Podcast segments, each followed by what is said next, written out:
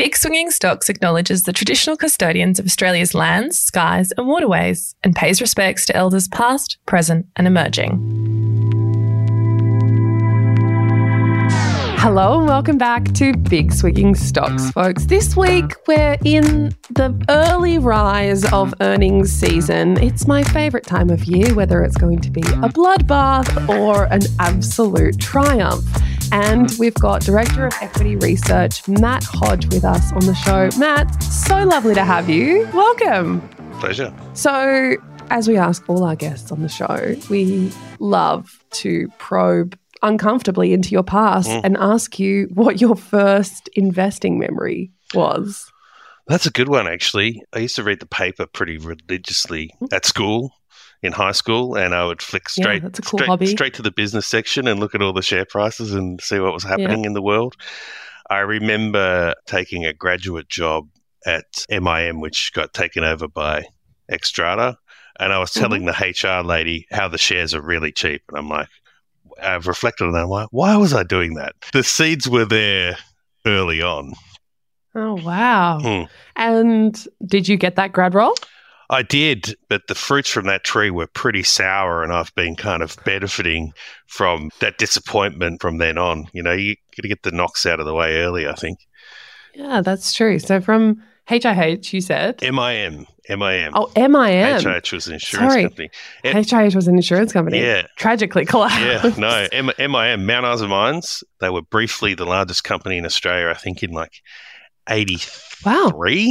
Yep. I'm not that old. This is early 2000s I'm talking about. Oh, so you started working there as part of their decline era. Well, foolishly, that was part of my kind of rationalization. I wanted its company to, to get better, but Xstrata took them out a couple of years later. And that's mm. basically Glencore's Australian mines. Most of us Glencore's Australian mines from MIM. I mean, they paid that back very, very quickly within yeah. two or three years. And that was right at the start of the China boom, like maybe 2003, 2002. Yeah. Like they mm-hmm. made a mozza out of that. So they've done a few good deals. That was one. Yeah. And now you're Director of Equity Research at Morningstar. Tell us a little bit about that role. Well, I think probably for the last you know five years I'd had enough of covering mining stocks. They're not the most interesting. You know, a lot of people think they're really interesting. You know, because you got mm. the spinning roulette wheel of commodity prices. Yeah, the spinning wheel of which commodity is the hottest. You know, was lithium last couple of years. Whatever it is, you know, and and the less you know about commodities, the more certain you are of of what the future price is going to be and how much of a numpty everyone else is. So, I mean, I much prefer businesses that have something really interesting and different about them. You know, earlier in the year, maybe last year, with our new technology analyst, he was initiating on WiseTech and learning about that business was really fascinating. So I've been really fortunate to sit on the Global Moat Committee for nearly 10 years now. So I get to see lots and lots of different businesses from all parts of the world. I think in Australia, we tend to get caught up in whatever's happening here and that's banks and mining. You know, that's half the half the index. Our index is weird. You go to the US or Europe or Asia, and there are very different businesses. You know, I find that really interesting. I didn't answer your question. What do I do? Maybe the team will be wondering what I do too. I guess part of it is kind of like oversight of the research, making sure that what we're putting out is is what we should be putting out, making sure that our assumptions are fundamental and sound. As part of Morningstar, we've got about 120 analysts globally, and we're quite collegiate. We all have the same financial model, for example. We all have the same approach. So we're about here's how here's our strategy and how do we best apply that. So it's a little bit different from, say, if you're on the sell side working for an investment bank those analysts can do whatever they want, right? And analyst B has not really much to do with analyst C. You know, they can use whatever multiples they like or whatever valuation approach they like. We don't, we can't, and we don't, and that's deliberate. So sometimes it's about connecting the team with who they should be connecting with to make sure that there's a good information exchange and that we're leveraging that we have a global team. And sometimes that's really useful because some markets are just at a much more advanced stage than others. So, with all these years, almost two decades now of experience broadly in financial services, all working for companies that are listed, a lot of Australians in particular have entered the market in the last, let's say, one to three years. The ASX study said that there was a huge increase over COVID in particular. What do you recommend young or just new investors, let's say, do when they're watching the news from this earnings season? What do you recommend to them?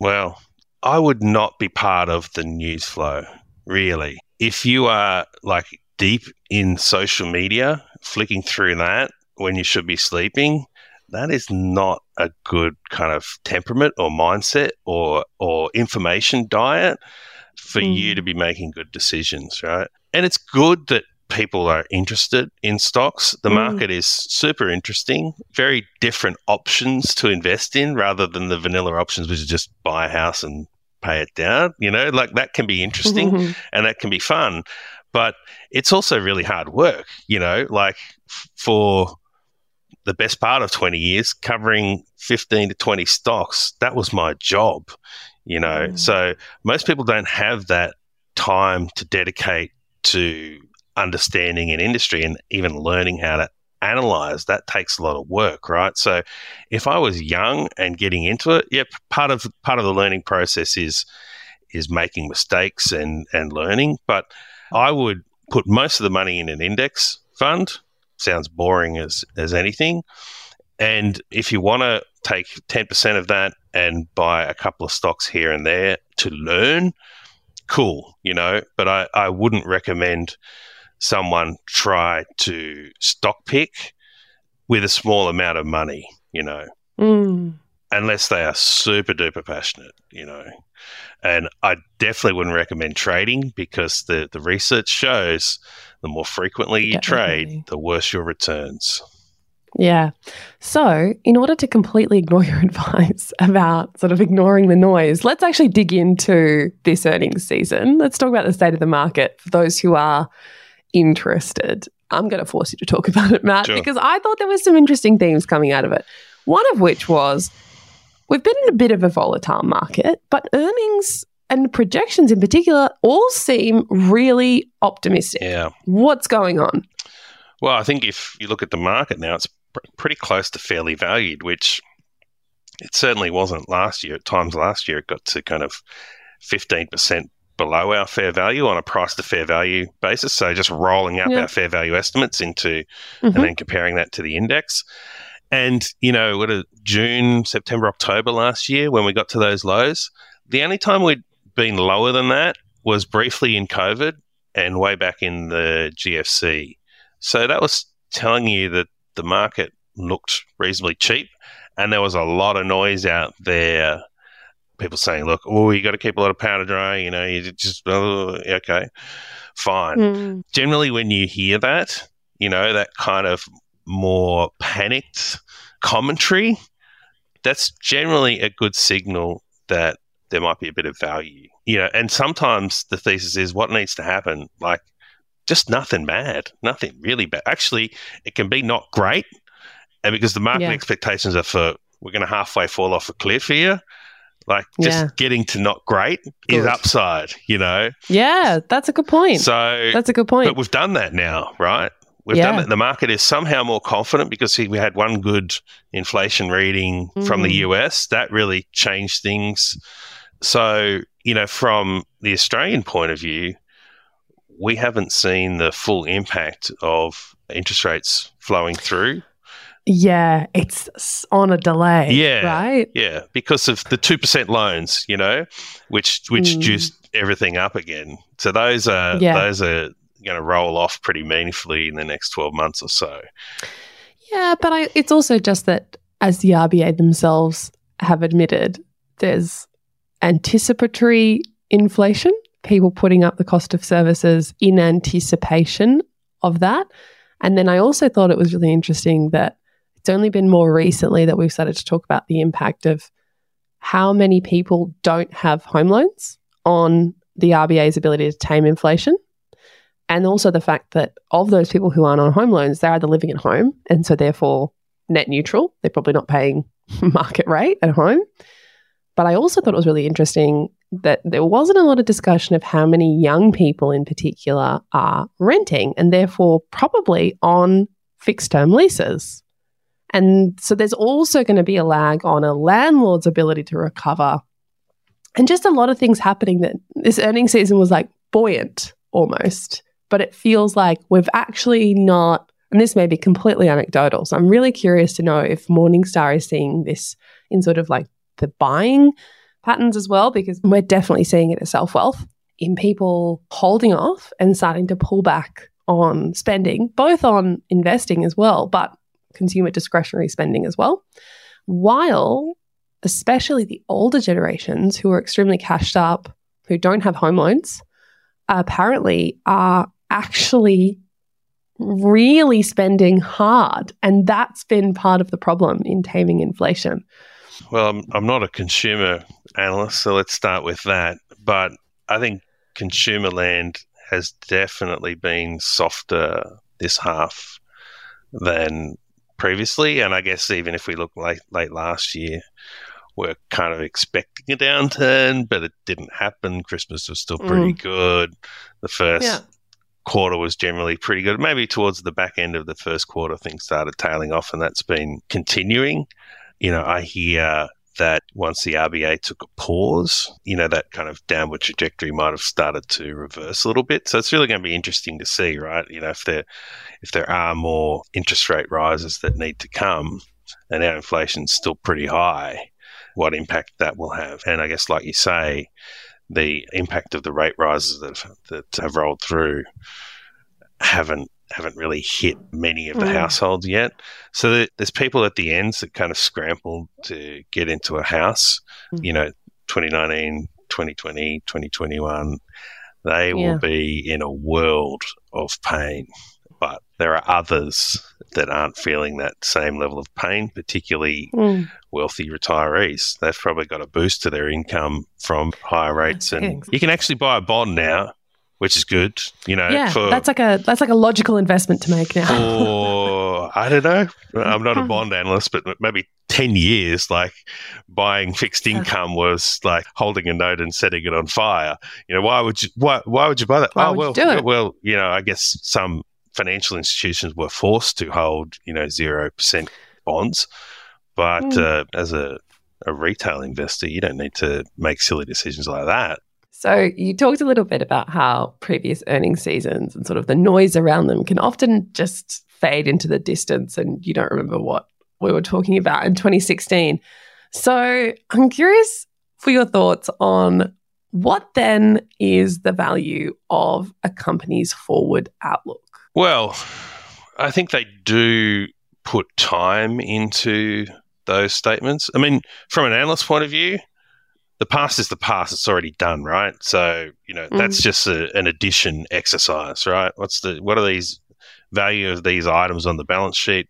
What's the value of our kind of forecasts and the cash flows that come with that? We add that up, mm. right? But the outlook statements can give a clue as to like the trajectory of you know revenue margins earnings that kind of thing and those things are p- pretty important some businesses are notoriously difficult to give outlook statements for. You know, steel making, for example, very short dated.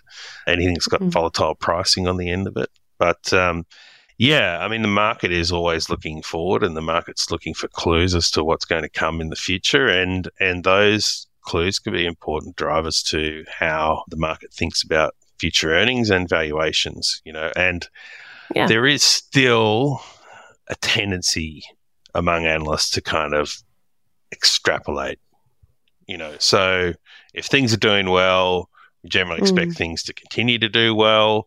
If things are doing not so well, we generally expect things to continue to do not so well. So, but for investors, that therein lies the opportunity, right? You know, if the expectations yeah. get too high relative to history, relative to what's likely, then maybe the stock is expensive. If the expectation is too low and all you need is kind of like a reversion to mean scenario, provided mm. the business mm-hmm. is any good, you know, they've got a product yeah. or service that people want and they're not under like fierce competition that's just going to eat their lunch, you know, you just wait, you can wait, you know. Mm. Well, let's talk a little bit about mining. This is where you started out in financial services.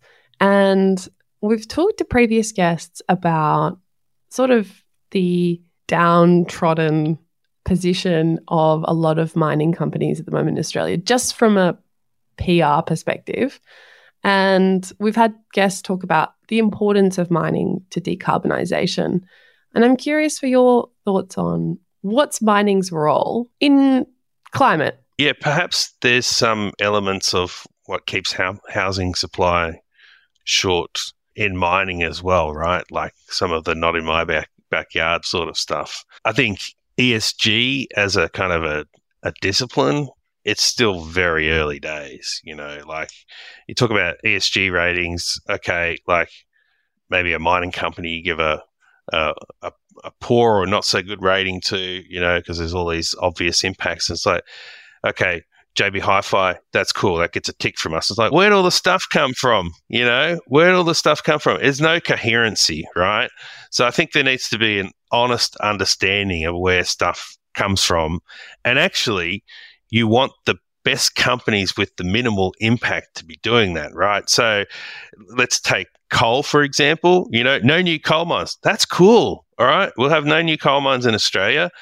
The Asians will continue to burn coal because they've put a new lot of new coal plants in. They're not going to retire those in five years. The substitutes are not there yet, right? So it's going to take time. If we say no new coal mines, that's cool. Indonesia will just ship some more coal that's like 30% worse or 40% worse. And so we're trying to solve a global problem with you know national solutions and it just doesn't work that way. And it's interesting with the i think it's called the safeguard mechanisms if i'm correct right? So this is impacting steel and cement makers and things like that. So basically you know it's to get to 2050 zero emissions right? So these companies they start with a base base year. I think it's 2019, something like that. And then they have to just basically reduce their emissions pretty much in a straight line from from that point on. And if they don't, then they've got to buy carbon credits to to make up the difference. But if you exclude, you know, cement makers from China from that, or steel makers from China from that, you could get a perverse outcome where we're where we're disincentivizing building new capacity here, and we're not we're importing something that's got even more carbon attached to it. You know, so there's a long way to go. Yeah, but like mining is a is a, a critical I- industry, and I guess that that realization was probably part of the reason why I I started in that industry because it felt like an important thing to do. Yeah, touchstone of pretty much everything we're doing today. Yeah, like there's yeah. you know components and metals, and I think what I'd be curious to know is personally, what's a thematic or a mining company actually that you wouldn't touch? Well, okay, we can start with Russia. So I don't think there's such a thing as Russian investment. I think it's uh, speculation, you know. Mm-hmm. And China, for example, I think they're trying to rebuild their reputation to say, hey, you can trust us when you invest with us. You know, we're not going to change the rules or whatever. But I think you know some trust was broken there and they need to kind of re-establish that with the investing mm. world so i'd be super circumspect about some of the more exotic countries you know yeah parts, so regulatory and political risk is clearly high for you yeah if someone was doing the equivalent of like cutting down the rainforest to plant palm oil for example yep. i probably wouldn't feel good about that I see no problem in owning a coal mining company, for example, which probably counter to what everyone else kind of seems to think at the moment. Yeah, but also seems to be kind of based in complete lack of logic. Like if you want a Tesla, you're going to have to invest in metallurgical coal or accept that it's going to exist. I would even own a thermal coal company, right? Like so there's this there's this kind of underlying underlying premise, right? That if if banks don't lend to coal companies And if we don't buy shares in coal companies, coal companies are going to go broke. Coal companies are making so much money. They don't need external finance. They can finance themselves, no problem, right? And if you say no new coal mines, they'll just be even stronger because that's that sets the clock on the supply. Supply's heading down. If supply heads down faster than demand, the only thing that balances the market is price. So these guys could be like cigarette companies in the 90s and 2000s when they stopped advertising. One of their biggest expenses of building new mines. They don't build new mines and prices are high. Just going to make a lot of cash flow and they're going to return that to shareholders. I don't have a problem in owning that, right? Because we're all we're talking about is ownership. If mainstream investors for publicly listed companies don't want to touch these things, all will happen is that some private equity guys will get some money together and they'll make a lot of money, right? It's ownership. That's all we're talking about. Do you not think that the push for ESG will mean that from a director's duties perspective, these mining companies will have to confront that. Like we are seeing, uh, there's you know shareholder activism at CBA, there's shareholder activism at super funds. These mining companies, I mean, okay, maybe their shareholders are of a demographic where they don't care, but they do have probably they still have to think about what if their shareholders do care? Like, no more new plants. We've got these. We have a complete moat. We're going to swim in cash and then we're going to wind up. Like, is that a feasible plan? Because what do you do when they all become end of life? They either do something else, which is probably the wrong thing to do, or they, they are just a finite investment. They return the capital. When that's done, they shut it up and it's finished. That's a pretty revolutionary approach for Australia's mining oh, industry. Lots of oil companies do that, and plenty of mining companies have come and gone. If you go back and look at, you know, what was in the hmm. ASX 200 or 300 20 years ago. Do you think they're going to do that? Like are the likes of Rio Tinto, BHP? Oh, no, no, no. So, so Rio Tinto, BHP, etc. That's a whole different ball game. As far as you and I are concerned, the Pilbara is a is an infinite asset, so in perpetuity asset it is humongous. They'll be digging iron ore out of that for as as as long as we care to think about it. And and something like BHP and Rio Tinto, they're almost just like a big kind of rolling machine. You know, they've been around for well, I don't know, 150 years or something yeah, like that. Long, more than a century. Yeah. yeah. So two of them basically started in Broken Hill, and there was a third, uh, actually four companies that started in Broken Hill. Amazing.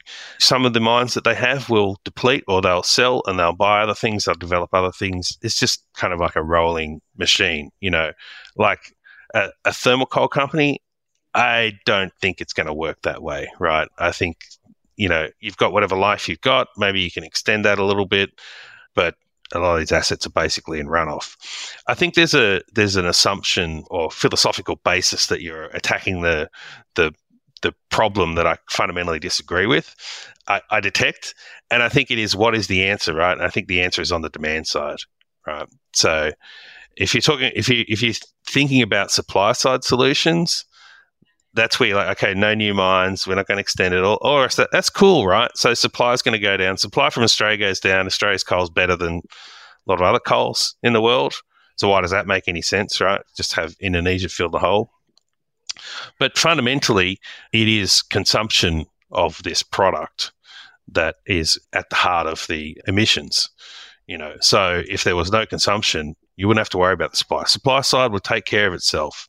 So legislation, I think the ESG topic has got off track, and that governments have got like there's this idea that private sector can do everything. You know, they're going to solve every problem, save it. There's a role for legislation, and maybe we're here in the discussion because there's a feeling that governments can't effectively regulate. And I guess the more people believe that, the more it maybe becomes true. But that's the right tool for curbing demand. So whether that's price for consumers or or just straight out regulation. You can't do this anymore or you've got to reduce your emissions or whatever it is. Those are the tools to solve the problem. I think it's a really interesting cut of the problem that this can't be solved by supply side. You have to sort of temper demand. But I'm curious if cutting supply domestically is just going to be plugged by a hole internationally, but other players, arguably with poorer, higher emission coal or other minerals or worse labor practices within, you know, mining those minerals, why would the same not be true for domestic legislation on the demand side? Like China is our biggest exporter and consumer of steel and they've been propping up their economy by just building skyscrapers and cities. Is it the same thing going to happen? I'm not exactly sure what you're asking. I mean, I think, you know, when it comes to to China, like we've been of the view that, you know, if you take their infrastructure stock per capita, it's basically at Western world levels. You know, their population peaked and has started to decline. Their working age population has been in decline for some time.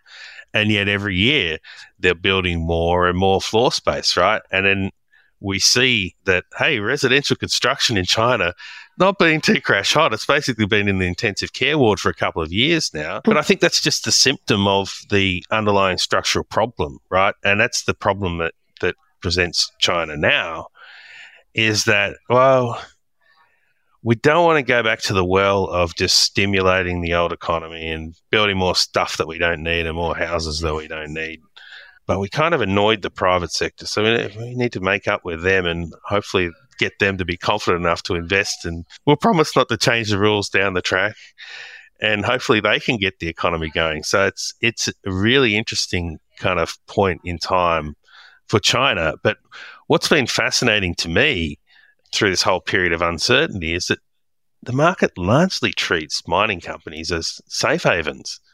And that's just weird, you know? Like these are fixed cost businesses, they compete global markets. And if demand drops a little bit, price can drop a lot. It's not a supermarket, you know. Do you think that the market sees them as safe havens consistently? I think it's just learned behavior, you know every time China's got a sniffle, they just throw more money at it, you know. Mm. And the returns, the kind of return on invested capital that these businesses have been making, particularly the iron mines, unbelievable, you know.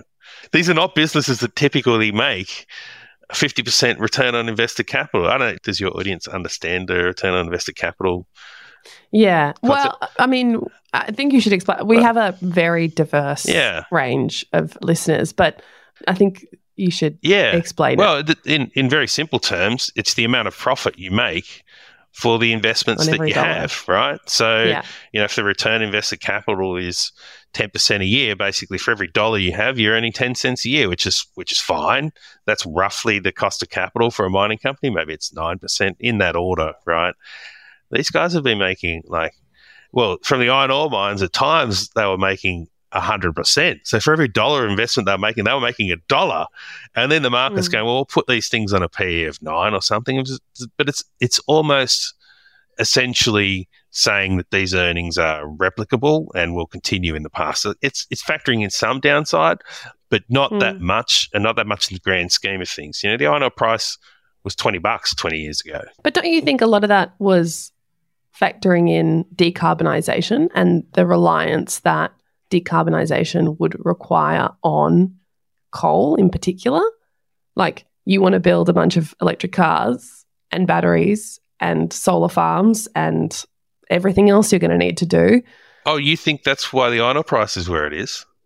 Well, no, I'm not saying it is the only reason, but I think that it's fact. You don't think it's factoring no, into forecasts? No, no. Steel mostly goes to building infrastructure and buildings and ships and things like that. You know, like whatever's floating around. And well, I think Tesla is mostly aluminium actually, but whatever is consumed in that kind of green part of the economy, it's pretty small.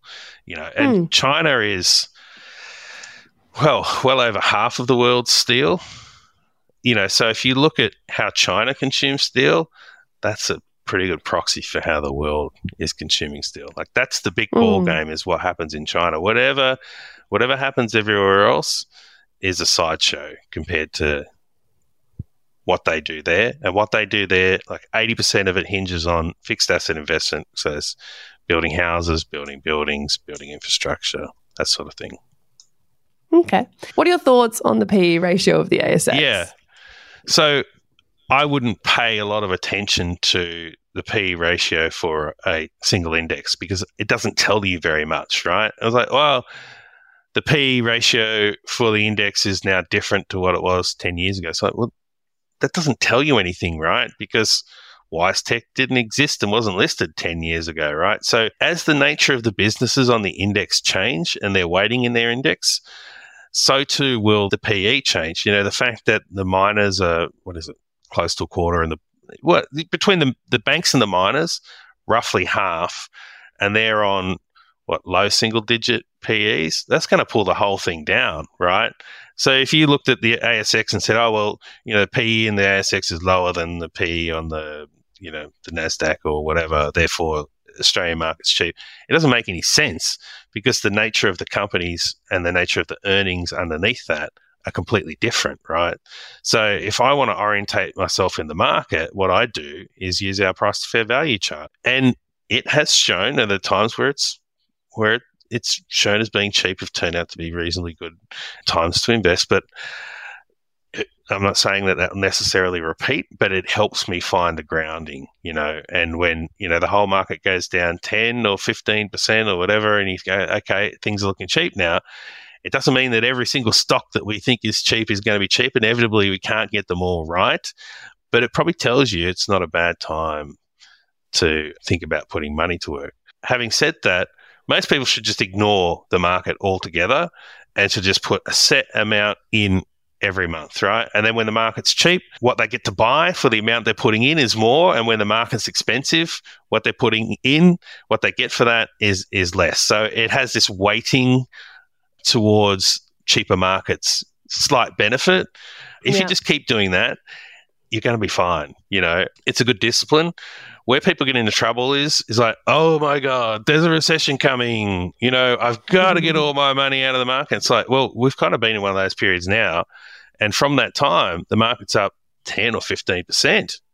What do you do now? Uh, oh my yep, god, buy a it's like, premium. Oh no, no, it's definitely going to go down. All right, so you can re- you can be running around in that circle for for years, yeah. all the while you've missed out. So generally, being invested in the market is good, you know, and timing the yeah, market. all the research says time. Yeah. Just time. Yeah, time. Dead people's accounts are the best performing investment accounts because yeah. they just didn't touch yeah, it. Yeah. Time time in the market, not timing the market. There is no one yeah. that I'm aware of in the world that is the Warren Buffett of timing the market. You gotta have a, have a crystal ball. Speaking of crystal hmm. balls, mm. imagine it's first of January, 2024. Mm. You're waking up had a good New Year's Eve, hopefully. And you're reading the front page of the AFR. What do you think the big investing headline is going to be? No idea. No idea. It's not that far away, you know? Maybe there's some discussion about maybe 2024 is the year where, you know, finally all these loans roll off and they're talking about, you know, how much less yeah. money consumers are going to have and how much pressure on households there's going to be. I mean, I think we're just going to see more widening of the wealth gap with this. Mm. It does feel like there is a bit of a two speed economy, two speed class. We're kind of eroding that traditional middle class, and there's just people who seem to be doing really well and people who are really struggling. Yeah, and I had a child in 2017, so you know, first couple of years prior to COVID, was spending a lot of time at home and then during COVID spending a lot of time at home. And then when I started to venture out and go back into the city, like, wow, that's a lot of change. And then, you know, where have all these luxury goods retailers come from? You know, like Louis Vuitton and, you know, well, there's, there's heaps, there's just heaps more than there ever was. And why are all these people lining up in front of them? Luxury goods companies have done very, very well. So I don't know if and when that's going to end. I, it doesn't feel like wealthy people are doing it doing it tough. I think there's going to be a lot of pain in the probably going to be a lot of pain in the middle, particularly on young families with a with a mortgage. So maybe some of those, you know, the low end might do quite well. You know, some of the low end retailers that I'm sure you can think of, but the middle, you know, that's probably going to be a difficult place for you know businesses that are serving you know middle income households probably going to face some headwinds. Yeah. Thank you so much for joining us on Big Swinging Stocks, Matt. It's been a pleasure chatting to you. My pleasure. And to our listeners, make sure you're liking and subscribing and drop us a note on Spotify or Apple with your thoughts or comments, or make sure you jump and follow Selfwealth on Instagram and drop us a note about this pod and whether you liked it and your thoughts. And we'll see you next week on Big Swinging Stocks. Bye for now. This podcast is brought to you by Selfwealth and operates under AFSL number 421789 as general advice only. Because we can't take into account your personal objectives or financial situation, you should seek independent professional financial advice before making any investment decision. For more information and our financial disclosure statement, check the show notes.